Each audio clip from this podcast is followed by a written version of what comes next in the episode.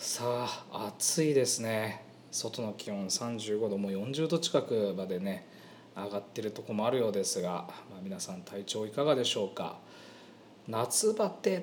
ってしますかね。僕結構夏バテしやすいのか、まあこんなもんなのかよく知らないですけど、結構ねバテ気味です。ただうん体バテさしてるっていうよりはね、こうここまで梅雨時期特に精神的にバテてたんで、もうその鬱憤を晴らすかのように先週今週と結構動き回って、まあ、食事会不慣れですけど食事会行ってみたりとか、うん、あとコミュニケーションをね人と取れるようにちょっとずつこう回復してきたところで、やはりですねこう人と人がつながると新しいものが生み出される瞬間っていうのがありますね。今週特に今ちょっと詳細をねここでね語れないの非常に残念なんですけど、ちょっとびっくりするぐらい大きなプロジェクトを作れたんじゃないかと、まあ足がかりですけどね、まだこれから準備してこれからやっていかなきゃいけないことなんですが、なんかねふんわり言うとツイッターなんかをうちの中村商店の方のツイッター エヌケー サプライっていうのでアカウントを運用してるんですけど、見ていただいている方はもしかすると若干感づいている方もいるかもしれないんですが、まあとあるとあるうん著名なうんクリエイターの方にですねダイレクトメッセージを送って、まあこちょこちょっと今動きが始まったところでございます。なんかこうねにしゅうかんまえの自分だったらおそらくそのツイートに対して反応することもできなかったし、なんとなくスルーしてたような気がするんですよね。ところがやっぱこう夏の青空広がって太陽を浴びて、なんかこう頭の中でなんかいろんないろんなこう脳内フェロモンみたいなやつがねマグマのように湧き出てきたんでしょうね。鬱憤を晴らすかのように動き始めてからはですね、物事はちょっと好転し始めたなというのを感じております。えー、まあ好転してるって言っても根本的に諸悪の根源というか自分の抱えている問題が解決してるわけじゃないので、まあ、引き続きそういう細かな自分のこう問題については対応していかなきゃいけないんですが、新しい動き、まあ、僕は新しい新しいって言ってね何でもすぐ手を出しては中途半端にしてしまいがちなんです。あ な, なので、まあ、今回のやつが中途半端にならないように頑張っていきたいなと思ってます。こうね具体的なこと何にも言わないのにこうふわふわした話しててもしょうがないですけどね。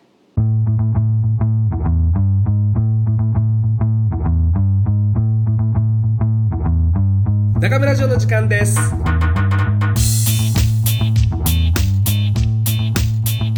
どうも中村城の時間です。改めましてよろしくお願いいたしますということでやってまいりましょう。まあなんかね前置きの部分ではちょっとふわふわした話をしすぎていたんですけど、今週はですね、えー、本を結構たくさん買っていましてですね、何買ったかっていうと「交渉の武器」ライアン・ゴールドステイン、これなんでかニュースピックスかなんかで誰かのニュース記事読んでてなんかうっかりポチッと買っちゃいましたね。あとは、えー「世界のエリートはなぜ美意識を鍛えるのか」山口周さんの書籍ですけど、これはメリケンバーバーショップの結野社長がですねなんかフェイスブックか何かでこう紹介してたのを見て、うん、もう、もう基本的に結野さんが本を紹介した瞬間に僕はポチってるんで、もうここまで見てごびょう以内ぐらいで買ってますよね。で、まあ、関連図書っていうところに出てきた同じ山口周さんのニュータイプの時代っていう本も買いました。まあまあ読んでないんですこれはまだね。えーさっきの世界のエリートはなぜ美意識を鍛えるのかっていうやつもまだ半分も読んでないぐらい。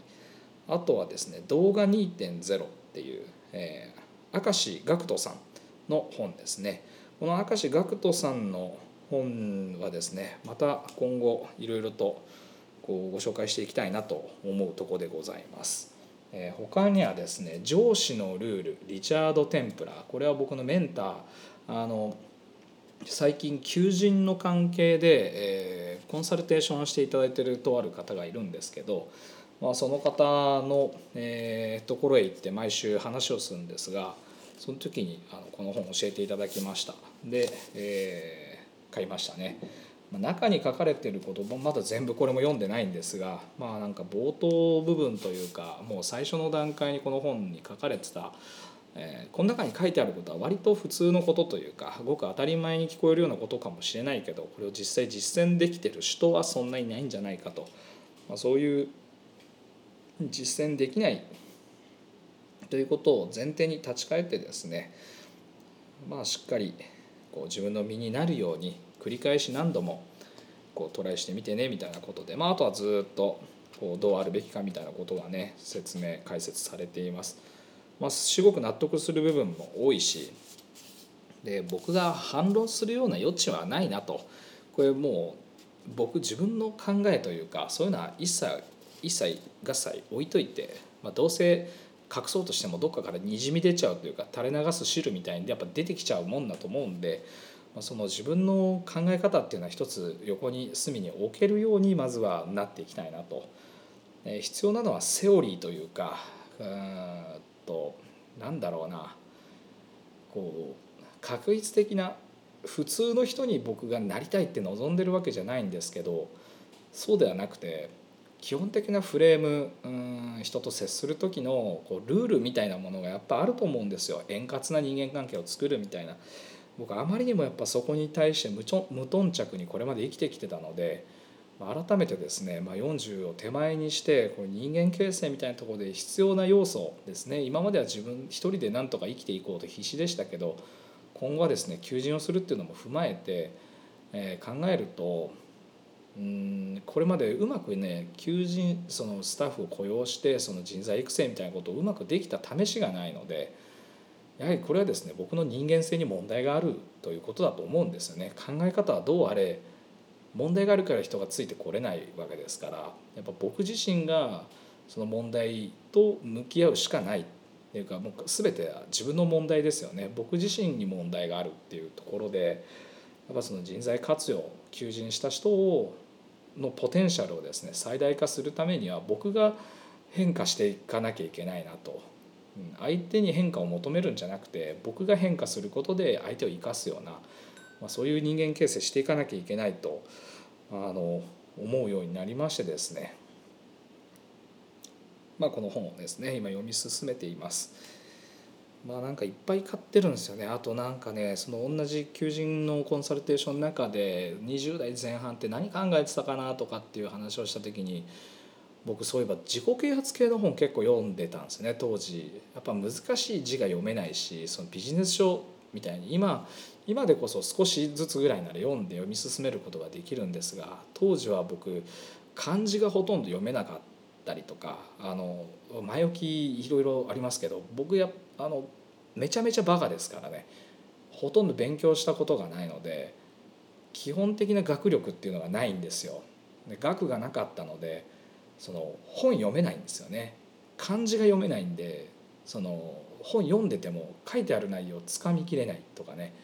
基本的なその学がない問題っていうのがあって本読めなかったりして、そんな時にこうビジュアルと短いセンテンスのこうワンフレーズキャッチコピーみたいなのと一緒になってる書籍なんかを見る機会があって、当時ね下北沢のビレッジヴァンガード、今でこそイオンとか行くとどこでも入ってますけど、20今から何年前だにじゅうねんぐらい前か、僕が専門学生とかそのぐらいの話なんでにじゅうねんぐらい前にはですね、ビレッジヴァンガードがあったのも下北沢と僕は、えー、と吉祥寺のビレッジヴァンガード行ってたのかな。あ店舗がそんなにたくさんあちこちあったような記憶がないので、もともと名古屋かどっかの会社だったと記憶してるんですけど、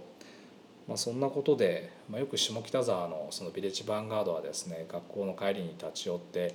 当時せんごひゃくえんぐらいの本買うのもね財布の中にそのせんごひゃくえんあった試しがないので、やっぱいつも買えなくて立ち読みして、そういう簡単なフレーズの言葉しか書いてないので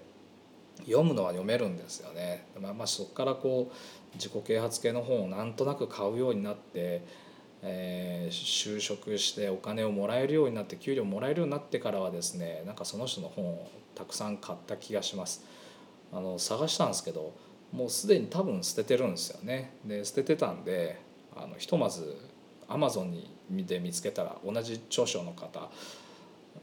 は全部ねとりあえずポチポチ中古のやつを買いました。なんか今となっていちえんとかで売ってましたね。いちえんに対して送料にひゃくごじゅうえんみたいな、こんな感じで中古の本をねひたすら買い漁りました。えーとね、高橋歩さんっていう方なんですけど、うん、まああのうーん、うん、すごいこう一方的になんていうんですかね、手放しになんかこの人を褒めて紹介したいみたいなモチベーションになるわけじゃないんですけど、当時のやっぱじゅう代とかにじゅう代ぐらいの多感な時期というかね、まあ、そういうふわふわしたあの頃の自分にはですね結構刺さる言葉も多くてすごい好きで読んでたのを思い出しましたね。まあなんかそれを買ってですねにじゅう代の時のこう自分がどんなことにこうね悩んでたか葛藤を抱いてたかみたいなのをねもう一回掘り起こしたいなと思って、とりあえず全部 Amazon で注文してみました。なんで今週全部で結構いったっすよね。さんじゅっさつよんじゅっさつぐらい本買いましたけど、うんまあね全部読んでる暇はないんでちょっとずつこれを消化しながらっていう感じになるんでしょうけど、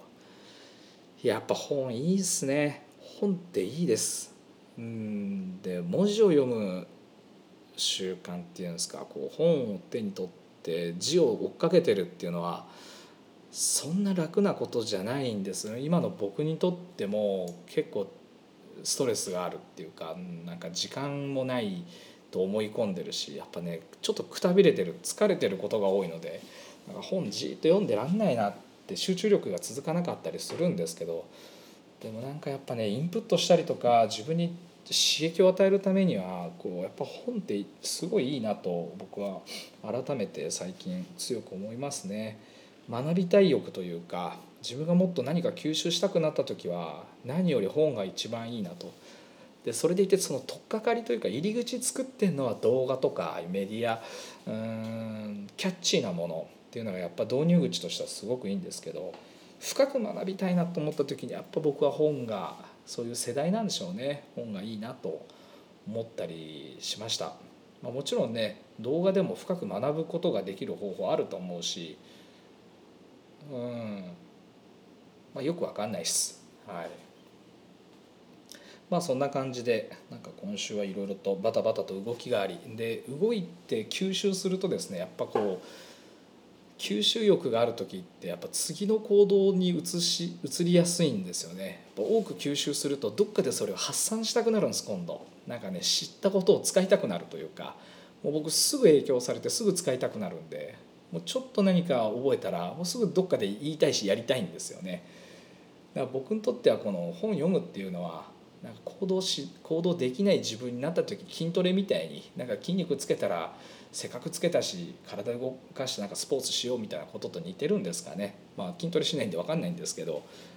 なんか頭に入れたことはですねなんかそのまましまっておいても役に立たないしすぐ忘れちゃうんで、なんか鉄は熱いうちに打てみたいなね。お今日本語大丈夫だったかな。鉄は熱いうちに打て熱いうちに打てなんかメタメタメタ崩壊なんだこれなゲシュタルト崩壊かなんか熱いうち熱いうちに打て普通の言葉っすかこれ。熱いうちに打てうちに打てもうなんかわけわかんなくなってきましたね。すいませんちょっと、えー、混乱混乱してきましたが、えー、何の話したんですか今。え？忘れちゃいましたね。はい。えー、わかんないです。なんかちょっと変なとこ刺さって前話したこと全然忘れちゃいましたけど、うーんコーナー行きますか。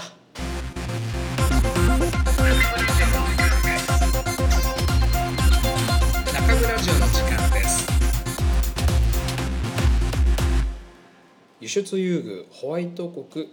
韓国外す。閣議決定対立激化は確実ということで、まあまあおなじみのお話なんですが、まあ、この韓国の日韓の問題ですよね。いろいろありますが、僕あこのちなみにこのニュースの内容今日ほとんど喋んないんですけど、えー、っとちょうど先月の中頃ぐらいに韓国の方から、えー、うちのケープの注文が入ってロゴ入りのケープを作りたいということで、でまあ作らせてもらったんですけど。その商品をですね送るタイミングみたいなのが、うんまあ、先方の意向でですねそれをはちがつになってから発送してほしいっていう依頼だったので、まあ、ひとまず保管しておいておいたんですが、ちょうどこのねタイミングでもうめちゃめちゃこの閣議決定されたのがはちがつのふつかだったと思うんですけど、これってちなみに日照期の制定の日なんですよね。あの関西関西機って言うんですか、関西機ってあの飛行機の方じゃなくて、えー、っとあ本当あちょっと関西機って呼び方が合ってるかどうかは分かんないんで調べてください。あの海上自衛隊の日本の船にはあの日照機がこう掲げられるんですけど、あれまあ日本の船ですっていうマークなんですよね。で、まあ、その制定されたのが確かはちがつふつかなんですけど、えこれ関連性をね今ね関連性があるみたいな喋り方しますけど、多分ねたまたまだと思うんですよ。あのまあ、意図した人がいたかもしれないですけど、まあ、その当てつけみたいにやったわけじゃないとは思うんですけど、まあ、なんかちなみにそういう話、これちょっとサイドストーリーなんて全然関係ない話にまたそれちゃって、このままいくと 元, 元の話が分かんなくなる。うちょっと待ってくださいよ、まだ今ならまだ今ならプレイバックできるはずなんです、巻き戻しましょう。えー、っとね旗の話をしたかったんじゃなくて、そううちのお客様の話です。えー、うちのお客様からはちがつに入って送ってほしいっていうことだったんで、まあ、まあ送るのはこういつでも送れたんで、しちがつのまつにじゅうくとかさんじゅうとかなんかそのぐらいに発送しましてですね、でちょうどはちがつに入って韓国だともう本当中みっかも経たずぐらいで到着すると思うんですね。国際郵便とかも ディーエイチエル で普段発送してるんですけど、ちょっと不安でしたね。これちゃんと荷物届けてくれるかなと。で ディーエイチエル 自体は、えー、と世界中に自分の支社が自分のところの支社があって、そこのスタッフが配送してたり、まあ途中 ディーエイチエル 以外が持ってくることも中にはあるのかもしれないですけど、まあ、通関の手続きから全てあの自社内でやってしまえるプラットフォームを持ってるので、まあ、信頼して ディーエイチエル を国際郵便するときには使うんですけど、いやーなんかね無事到着してくれるんだろうかと思ってヒヤヒヤしてましたが、まあ今日届いたようで、さっきメールが来てたみっかですね、今日みっかなんで、やっぱなんかみっかぐらいで届いたなっていうとこです。うんまあ関税なんかもしかしたら結構もしかしたら取られてるかもしれないですね。一応税関税関でなんかすごい長く止まったみたいな、そういう話ではなかったと思うので、まあ、無事受け取れてよかったなと思っておりますが、まあバチバチやってますね。えーまあ、日本側から見た時に日本の正当性あるし、韓国のこうわわ騒いでる人たちはですね、やっぱ自分たちの知ってる情報とか見たい情報しか見てないから、当然非があるのが日本で、自分たちに利があるとこうね正しいと思ってるわけで、これってまあ双方一緒だと思うんですよ。あの真実はどこにあるかっていう問題はもちろんあると思うし、それを検証し合えるのが、えー、こうねこう対話だと思うんですけど、うん、一旦こじれてしまってこうポピュリズムみたいなものが先走ってると、まあやっぱ争い事になるなと。こうやってだから政治家が争ってるっていうよりは、うん、あんまり頭使わない人間同士で言い争ってる。でその頭を使わない人間っていうのは何かっていうと、やっぱこれ大衆ですよね。メディアとかの情報を鵜呑みにして動いてるような大衆同士がこうぶつかってる構図で、これがね戦争の元凶だと僕は思うんですよ。これがもっともっと肥大化すると、こう大きなこう流れというかビッグウェブみたいになっちゃって、でそれで戦争に突っ走っていくんだと思うんですけど、やっぱポピュリズムあんま良くないですね。良くないなと僕は個人的に思います。だからなんか民主主義そのもののこれは弊害にも見えるのかなと。独裁国家って基本的に自分の体制を壊したくないんで、喧嘩できたらしたくないと思うんですよ。あの一方的に強くて自分がで相手が一方的なんかもうかなり弱い、力の差が絶対だった場合はこう弱いやつを踏みにじるパワーっていうのは独裁国家というか権力が集中してる方がやりやすいでしょうけど、拮抗してる権拮抗してるこう力同士だと、独裁国同士だとお互いの権利をなんかなんていうんですかね、保障し合う方がこう利があるじゃないですか。自分たちにとって得するので、基本争わないと思うんですよね。まあ、ただし内部に向けてはね、弾圧だったりいろいろあるでしょうけど、でも民主主義をこう推してる、うん、日本とかアメリカもまあそうなんでしょうけど、となんかとりわけ日本日本いやこれは分かんないな、情報がないんで政治の話は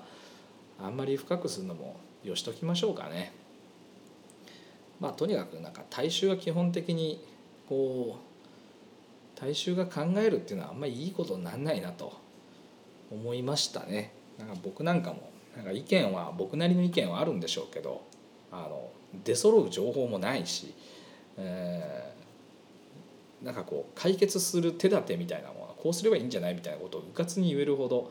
もう何か知ってるわけじゃないので、もうこういうのは専門家である政治家や、まあ、官僚の人たち、まあ、官僚は僕が選んだわけじゃないですけど、少なくとも政治家は僕の意図する人たちではない人が当選したとしても、やっぱそれは代表者としてですね、まあ、彼らが交渉して解決をするべきで、それに対して民衆がどやこや、えー、口出したところでなんかそれで振り回される政治家っていうのも変だなと思うんですよね。うん、ある程度これはねやっぱり飲まなきゃいけない時は飲まなきゃいけないんじゃないかなと、まあ、増税とかね本当死ぬほど嫌ですよね。にたかが にパーセント かもしれないですけど、まあ、されど にパーセント ですよ。うちなんかもう利益率じゃ にパーセント 全, 全部底上げしろとかっつったらめちゃめちゃ難しいことですしね。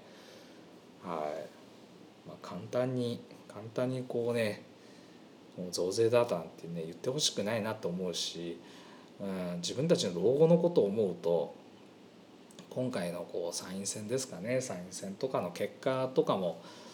やっぱ納得できるものじゃない、自分がこう思う思いとは違うものになるなっていうのを感じますね。自民党がすごくいいとも思わないし、じゃあ他の政党どうなんだって言った時にじゃあ誰に入れていいのかも分かんないし、な, なんか選択しない選択の余地がないっていうのがね正直なところですよね。で N 国とかね、なんか エヌエイチケー ぶっ潰すんだみたいな人たちが通ったり、ま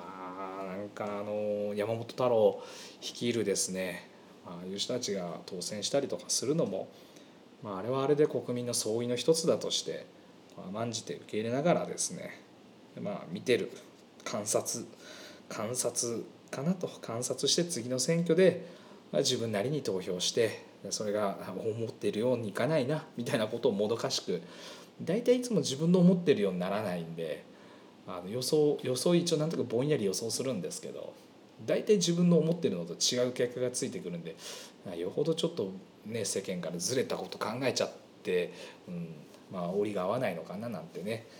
思いながら見ております。こう、まあ、結局なんかこういう話すると話長くなりそうなんで、まあ、次のエピソードいきましょう。えー、次にですね、えー、創業者独白、あの日コインチェックで本当に起きたこと、あ、音声先出ちゃった。もともとコインチェックのファウンダーで現在は開発の担当をしております。コインチェック株式会社の大塚と申します。ビジネスとマーケティングの方を統括しております。イエスイエスイエスイエスはいイエスイエスってまあえっとね、これインタビュー形式の動画が出てて、結構ね懐かしの顔というか、あれいつだって去年にせんじゅうはちねんいちがつなんで、もういちねん以上前ですよね。いちねんと半年前のことなんですけど、コインチェックでごひゃくはちじゅうおくえん分のネムが流出したっていうね、まあ、大きなこうこれは仮想通貨と呼ばれてたこうものの事件がありましたけど、あれからもうねそんなに時間経ったんですね。当時の創業者のふたりがこうインタビュー形式で動画配信、ニュースピックスの中で出てるんですけどありまして、で、まあ、これのコインチェックで何があったかっていう話に関しては、まあ、ぜひ記事の方ご覧になっていただきたいなと思うんですけど、この仮想通貨って呼ばれてるもの自体、ブロックチェーンとかね、こう ピーツーピー とか、まあ、そう当時ねこういろんなその仮想通貨界隈が賑やかだった時にですね、よく聞くよく耳にした言葉だと思うんですが、うんとあれからたったいちねんはんで割とこのブロックチェーンの技術って方々で使われるようになってきてますよね。で昨今のこう電子マネーの移行とか、セブンイレブンのセブンペイなくなっちゃいましたけど、まあ、ああいう、ね、独自のプラットフォーム作ってポイントを還元してとかお金が払えるようにとか、まあ、こういう流れのその先にあるのがこういう技術、ブロックチェーンの技術、仮想通貨の技術だと思うんですよ。で、仮想通貨っていうのは呼び方が通貨ってついてる時点でお金っぽい印象を持ってる方も多いと思うんですけど、あれって別に通貨に限った話じゃなくて、ブロックチェーンっていうのはまあ一つのブロック、こう箱型の情報をチェーン上につないで数珠つなぎみたいにしてですね、まあ、こう書き換え書き換え上書き上書きえ上書きじゃないのか、えー、ど, どうやって説明したらいいのかな、こう過去の過去の履歴を引き連れて次の、うん、スマートコントラクトっていうね、えー、はいこれに関してはですね、もう全然こう僕の知識量が少なくて説明にならないので、これまでご自身で調べてみてください。まあ、とにかくですね、あれって通貨に限った話じゃないっていうのが僕は言いたいことなんですけど、こういうこうテクノロジーがですねもっと発達してきて発展してきて、でそうなってくると、あのコインチェックで流出したネムもそうだし、僕リスクっていうところのやつをいくらか買って持ってたりとか、えー、あと今でも保有してるやつは何があるかな、えー、とイーサリアムは積み立てしてたやつが残ってるはずなんで、それがいくらかあるはずなんですけど、まあ、特にとりわけ僕リスクってやつを買ってる理由は今めっちゃ安いですよ。ひゃくよんじゅうえんぐらいになっちゃってるはずなんですけど、買った当時いくらだかもう忘れちゃいましたけどね、えー、っとそのリスクっていうやつを買ったのはですね、アプリの開発に JavaScript を用いて、そのブロックチェーン型でこうなんていうんですか、アプリをそれで動かすみたいなことをやりたいっていうスタートアップだったんですよね。で僕その JavaScript っていうのはウェブサイトを自分で作ったりしてた頃に触れる機会があって、 JavaScript を書ける人って結構世の中いっぱいいるんですよ。要するにこうエディターがいっぱいいるんですよね。編集者っていうか、その開発言語としてはすごく簡単簡単に取り入れやすいプログラミング言語の一つで、でそれをそれを主体としたこうプラットフォーム作る、アプリ開発のプラットフォーム作るっていう、うん、スタートアップが出したごめんなさいスタートアップが出したそのブロックチェーンの仮想通貨仮想通貨ってだから響きがなんかね、こうしっくりここでカチッとはまんないんですけど、まあ、それそれなんですよね。で僕はそのうーん開発する人が多いだろうなっていうことと、でやっぱりそこにブロックチェーンが乗っかってスマートコントラクトいろんなところに普及していくと、こう世の中に波及する速度がどこよりも速いだろうなと。例えば国際通貨としてブロックチェーンを使おうと思うと、やっぱいろんなしがらみとか、うん、なんていうんですか、調整がもうめちゃめちゃ複雑だと思うんですよ。まして国の通貨として使うんだみたいなことになると、もうめちゃめちゃその信頼性というか、そう確固たるハッキングなんてもってのほかだし、もうなんかその立ち位置としてはもうかなりどっしりしたこうシステム組まなきゃいけないって、まあ、これにも時間が相当かかるし、検証検討すごいすごい時間かかるだろうと思ってたんですけど、アプリを開発するっていうことに関して言うと、まあ、何かしら不具合あった時にそこでお金のやり取りもちろんゼロじゃないけど、まあ、リスクとしては他よりかなり低いのかなと。でイーサリアムとかっていうのはまたなんかその アイピーオー をするためのまたプラットフォームみたいなちょっと複雑な、あ アイピーオー 違うな アイシーオー か、コインなんでね、 アイシーオー するための、えー、っとプラットフォームイーサリアムだったりするので、なんかこれもちょっと二重三重でややこしいなって、まあ、一応買ってはあるんですけど、えー当時ですね、今今でも保有してるだけで今どんどん買ってるわけじゃなくて、あの保有をしてるだけっていう感じですけど、えー、ただその点リスクっていうのはすごいこう汎用性もあるし、こう即効性もあるし、使い勝手もいいし、それを開発する言語が JavaScript なんで書ける人間も多いなっていうんで、普及するんじゃないかなと思って持ってるんですけど、まあ全然跳ねないですよね。だから僕はテクノロジーに対してこうベットしたんですよ。こうかけたかけたですね、ベットしたんですけど、投資しようと思ったんですけど、やっぱ当時の仮想通貨ブームっていうのは投機だったんですよね。だからテクノロジーにみんなが乗っかったわけじゃなくて、むしろその上がってるコインなんだっていうことの追っかけ合いをして、まあ、こうコインチェックの問題を発端にドーンとこう、ね、尻もつついたような状態になってるんですけど、だからいわばまだ今ね、ほとんどの人がこういうことをきっと理解しきれてないので、お金が入ってないまあ、仕込んでる人はもう山ほどいると思いますけど、それでもまだかなり割安なのかなとか思ったりしてます。まあ、だから自分の資金に余裕があればリスクとかはもっとね買いましてもいいなとかを僕は個人的に思うんですけど、残念ながらねそんなこう、こうたくさんお金をそこに今突っ込んでいつ回収できるのか分かんないところにこう数万円とか数十万円ですら今入れる余裕はないので、まあ、買いはしませんけど、まあ、そんな風にこう思いましたな。懐かしいなと思ってね、まあ、この記事をまたゆっくりとねゆっくりと読みたいなと思いました。はい、今日はこんな感じかな。ニュースのコーナーでした。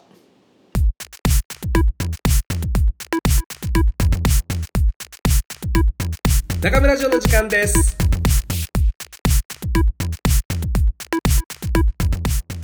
えー、今日はですね最後に質問箱のコーナーから、えー、引っ張ってきてるんですけど、結構ね僕くだらない答え方しかしてなくて、まともにこれをピックアップしようみたいなのがあこれ、えっとね、ふたつぐらいしか今日多分ないんですけど、ラジオって聞くのと、えーっとですね、僕は伊集院光さんの、えー、ラジオ、あとは有吉さんサンデーナイトドリーマー、あれこれ言ったっけ、爆笑問題さんこれ言ったかな、なんかこれ喋った気がするな、以前どうだったか、レプリカント エフエム とか東京なんか言った気がする、これ言ったやつだな多分、言ったか言って言って消して公開してないかしたかもうちょっと定かじゃないんですけどこれはなんか言った気がするからパス。えあとはですねえー、っとこれだな、えー、現実的に考えてテスラ以外に乗りたい車ありますかっていうねご質問ですね。これはやっぱきゅういちいち きゅうきゅういちのモデルのカレラ フォーエス、 これがまずね乗りたいですよね。えー、っとねちょうどちょうど今日って書いてあるけど自分で書いてる今日は今日じゃないのでしちがつのにじゅうくにち木曜日あたりかな、え違うか今日土曜日だから先この間の月曜日とかかなんかね子供と家で留守番してたんですよね。でうちは、えー、と子供がさんにんいて、うちひとりは中学生の女の子が部活に行ってたんでいなかったんですけど、まあ、ふたりの子供と僕で留守番をしてる時にまあやっぱ今乗ってる車だとどこにも出かけていけないんですよ。で奥さん車乗ってってたんで、うん、車といえば僕のこうツーシーターの車しかなく、うん、ちょっとかわいそうだなとさすがに思いましたね。どこに連れてってあげるにしても車ないから昼飯食うのもちょっと暑いし億劫だなとかなって、なんか結局家にあった冷凍うどんとなんかレトルトのカレーがあったんでカレーうどん食おうぜっつってなんかそんな飯で終わらしちゃったりしたんですけど、やっぱ車はもうせめてあとさんにんぐらい乗れる、うん、座席よっつはいるなと思いましたね。まあ、その中で言うと現実的に考えて現実的に考えてっていう現実とは何なんですかね。今すぐ乗りたい車が買える、今買えてすぐ乗れる車があるかっていうと僕今軽音ですら買えないですけどね。だから現実的に考えてっていうのが金銭的な問題をはらんでるんだとしたら、えっとそもそも車が買えないっていうのが買えてチャリかな、買えてママチャリですね。僕が今乗り物に出費できるものがあるとしたら、うん、だ, だからないんですよ。なんかねこれちょっとね感覚がやっぱ違う、感覚的に違うとこがある、違うなんかね相違があるんですけど、例えば軽自動車って買うとするじゃないですか、まあ、仮に中古車で買って、まあ、ごじゅうまんで中古車買えますってなった時にもうそのその車に価値はほとんどないわけですよね。で投資価値がないというか、その乗り物としては確かによにん乗れて燃費も良くて維持費も安くてっていうそういう側面があると思うんですけど、ごじゅうまんえんを出資したことによってその軽音が生み出すものが何もないんですよ。だから僕そんなバカバカしいものにお金をいちえんたりとも使いたくないって。だからママチャリもある意味買えないですよ。ママチャリが生み物が何もないから移動ができるっていうね、ただ移動手段として考えるとママチャリで移動できるぐらいのとこだったら僕走ってでも行くし歩いて行けばいいし、軽音乗るぐらいの価値しかない車だとしたら僕はいらないし、あそうね、投資価値がないっていうとこですよね。お金を使ったことによるメリットがあんまりないから、現実的に考えて買える車って考えると、それは値段が高いとか安いっていうことよりはその価値があるかどうかですね。でその価値っていうのは資産価値かどうか、えー、と投機目的投機対象かどうかということではなくて、例えばテスラを僕がモデルスリーを買った時に今買えない理由はキャッシュフローを圧迫するから買いたくないんですよね。まあ買いたくないというか買えないんですよ。えー、と月例えばテスラを買ったとしてろくねん、まあ、残価設定せずにろくねんななねんぐらいでリースを組んだとしたら毎月じゅうまんえんぐらい出費が出るんだと思うんですけど、そのじゅうまんえんを毎月使ってしまうとキャッシュがじゅうまんえん要は消えてなくなるわけじゃないですか。そのキャッシュアウトが今は僕には耐えられない、あの応えることができないのでテスラとモデルスリーは買わないし買えないんですよね。で仮にこれが、えーっと残価設定をして毎月の出費が、まあ、仮に半分のごまんえんになったとするじゃないですか。ごまんえんずつキャッシュアウトでも、その代わりに、えー、出張に行ったりする時だったりとか、あとはまあ動画撮影する時にオートパイロットで動画撮れるとか、もっともっとその乗り物、移動する乗り物っていうよりは移動しながらもこういろんな価値を生み出すことがあれば、そこには投資価値が十分にあるなと思うんですよね。新幹線で移動して行ってた場所、仮に福岡とか名古屋ぐらいだったらもう車じゃなくて、えー、新幹線を使うんですけど、広島とか神戸だったらギリギリ車でも行けなくないから、あの荷物があるとかどうしてもこう時間の調整をしづらいってなったら車で行っちゃいますけど、その距離がこのぐらいなら車で行けるなっていう距離が多分福岡とか名古屋ぐらいまではテスラがあると伸びるんですよね。当然所要時間長いですけど、その、その長くなっちゃった時間内にやれることもあるし、あとはコスパもすごくいいし、ひとりで行くなら別ですけどふたりとかで移動する時とかね想定すると、もう圧倒的にその方がコスパがいいんですよ。そうすると運用コストが出張旅費で使う電車とか飛行機代金をテスラのモデルスリーを買うことによってこう時間効率時間効率なんだろうな所要時間は長くなるけど時間効率が良くなると、結局出費に対してちゃんとペイしていくというかコストを回収する手立てが取れるので、そういう意味で言うと非常に投資価値が高いなと考えられるわけですよね。現実的に何かっていうことでいうと、僕の現実こう僕のリアリティは結局その投資価値がどれだけあるかっていうことです。で仮に今モデルスリーをキャッシュでは買えないし買えないしキャッシュがそんなにないし、えー、買うこともないけどもはっぴゃくまんえん近くを投じてですね、えー、買う価値のあるものかどうかっていうのはやっぱそのねその生み出す価値との相対性にあると思います。だからこれをごじゅうまんえんの車でさっきのこうごじゅうまんえんの中古の軽音を買うって考えた時にはごじゅうまんえんの価値を上回るようなか、えー、と上回るような結果を軽自動車は持ってこれないゆえにいらないって感じですね。だから現実感がどっちがあるかっていうと、僕はテスラの方がよほど現実的に見えてるし、ごじゅうまんの中古車、まあこれごじゅうまんぐらいの中古車を買って乗ってる人たちに対してめちゃめちゃ失礼なことを言ってるわけじゃないので、そこはあの履き違えないで聞いていただきたいんですけど、僕からするともうそれはもうゴミ箱にごじゅうまん捨ててるようなもんだなと思ったりしてますね。これがまあ僕車持ってないってなるとまた話は別ですけどね、乗る車が何もないっていうとごじゅうまんえん出して軽自動車を買うことには価値が生まれるでしょうね。えー、と通勤とか早くなるしとかね、タクシーで移動してた僕車いちねんはんぐらい乗らなかった時期があるんで、その時はタクシー移動してたんですけど、そのタクシーで払ってる毎月払ってるこう十数万円に比べると車を買った方がずっと安く済むってなると車を買う価値があったとかね、その相対性だと思うんですよ。だただの出費が、うん、使って終わりじゃなくて、使うことによって何を生み出すかっていうね、その後のことをどれだけこうね想像できるかがリアリティなのかなと思います。もうねめっちゃ真面目に普通のこと喋りましたけど、まあまあそういう話でございます。今日ちょっとね予定時刻じゅっぷんぐらいオーバーしちゃいましたけど、えー、まあそんな感じで少しずつ気が晴れてきてるというか、なんと言いますかですね、皆様のおかげです。これは、えーまあ、特にねボラードコーヒーの五十嵐さんには感謝してて、うん、まあ、自分がこう抱えてる問題がどこへ出すわけでもないし、誰に相談できるわけでもないので、まあ、基本的には悶々と自分の中でこ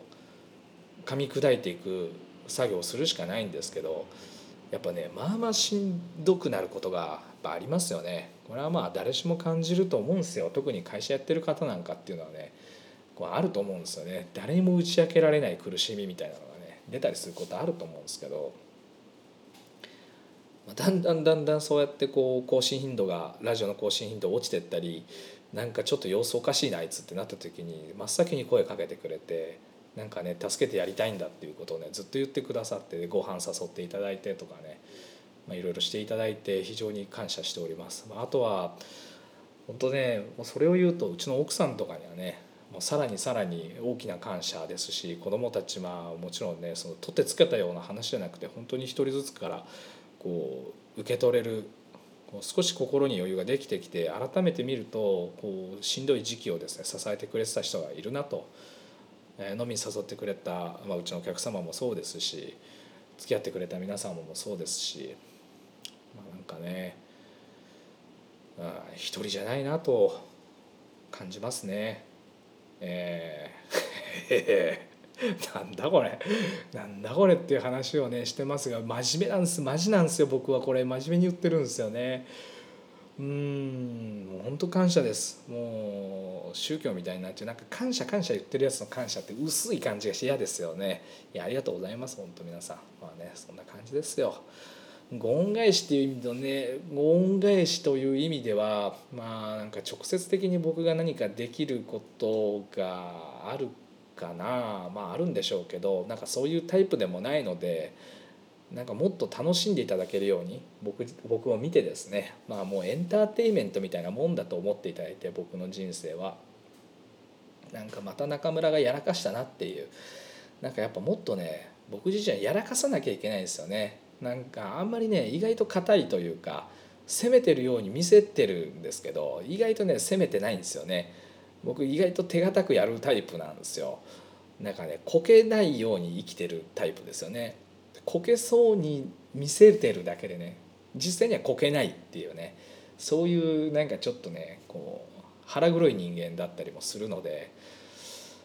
やっぱねもうちょっとここはアグレッシブにこけに行くというか、うわこれ全速力出すともつれるな足みたいな速度までね自分が上がっていけばもっといいんですけどね。いや性格なんですよね。やっぱあのずっこけるまではいかないっていうね。ただ突然突如としてですね、なんか木をてらってやろうとしてるわけじゃなく、急にジャンプアップしようとしてピョンって飛んでっちゃうこと、まあ窪塚さん状態ですよね。ベランダからピョンみたいなことが人生で時たま起こるんですよ。でこれに関して言うと、そろそろ僕ねそのピョンしますよね。この分かるんですよ自分で。何をするか具体的に全然こう把握できてないんですけど、自分がピョンってやっちゃう瞬間が来る予兆っていうんですかね、あこれやっちゃうな俺っていう瞬間はなんとなくこう予感するんです。これまあ自分が独立した時もそうだし、えー、中村商店を立ち上げようと思った瞬間とか、奥さんとの出会いとかもそうかもしれないし、基本的にはなんかやっちゃいそうだなっていうね、そういうそういうのはねこう自分でこう分かるんですよね。でその感覚はどこから来てるのかよく分かんないです。なんかもっとね理路整然とこうちゃんと組み立てた話をいつもしたいと思ってはいるんですけどね組, 組み立てられない組み立てられないんですよね。すいません、なんかねいつもふわふわふわふわした話しかしてなくて、はい、なんかこう降ってくるというかね、感覚急に感覚の話ばっかし始めて怖いでしょ宇宙の声とかね言い出したら怖いでしょう。でも本当そんな感じなんですよね。あの急激にある日思いついたようにねやるんですよ。これもねひゃっかいぐらい今言いましたからもういいですね。ええ、まあというわけでまた来週も聞いてやってください。来週も頑張ってできるかなね。そんな感じです。暑いんでね皆さん体調気をつけてお過ごしください。ありがとうございました。また来週。中村でした。